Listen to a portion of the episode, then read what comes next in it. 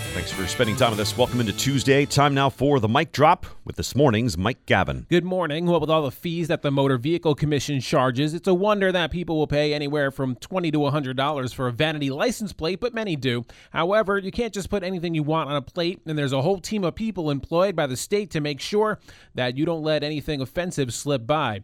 That's also true in Canada, where the agency that handles license plates in British Columbia revealed their list of plate applications that were rejected for a variety of reasons, and more than a quarter of them were. In the abusive, obscene, or derogatory category, you have turd and many others that we can't even say on the radio. Plates barred for being sexually suggestive include boink, hustler, and multiple plates ending with the numbers 69.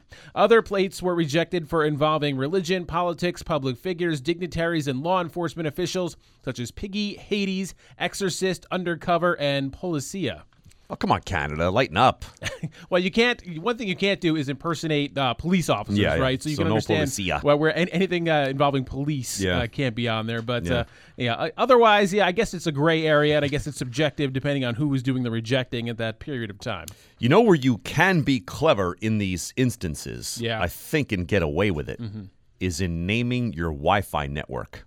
Oh, I see. Yes. So a friend of mine, not not that it's obscene, but a friend of mine calls his uh, unmarked white van Uh, outside or something like that, or unmarked FBI van, something like Right, that. right, Like, right, right. Uh, so we go into his house and you're, you're Yeah. like, "Hey, what's the Wi-Fi?" It's Yeah. an unmarked white van. Yeah, it's sure. I very mean, if you, clever. if you absolutely need to do something like Yeah. Mm-hmm. this, there are places you can sort of hide it a little bit or keep it in a place that's not quite so public. But then, you know, where's the fun in that? These people who want to pay like hundred dollars for a vanity plate, Yeah. they want it to be public, yeah, right? They're, they, they're not going to be satisfied just having it on their Wi-Fi that only their neighbors see or, or you when true. you when you come over and try and hook True, into it. true, true, true. And not that the Kansas City Chiefs need, need any big help in big games, but they could be getting a small boost of mojo from an unexpected source when they play the San Francisco 49ers in Las Vegas a week from Sunday.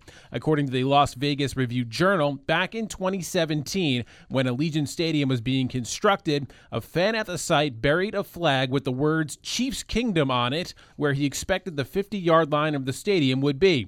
Kansas City fan Chris Scherzer posted a photo, photo of his friend holding the flag to Facebook at the time with the caption Flag buried in dirt, encased in concrete, with a stadium built on top of it. Chiefs 1, Raiders 0. And in reality, it's actually been Chiefs 4, Raiders 0 since the stadium opened in 2020, as Kansas City has played Las Vegas once a season in Vegas and won all four meetings with an average margin of victory of more than two touchdowns. We'll see if the flag has some of the same power over the NFC champs on February 11th. I got a scenario for you. Okay. Mm-hmm. Let's imagine, just for argument's sake, Chiefs win the Super Bowl. Okay.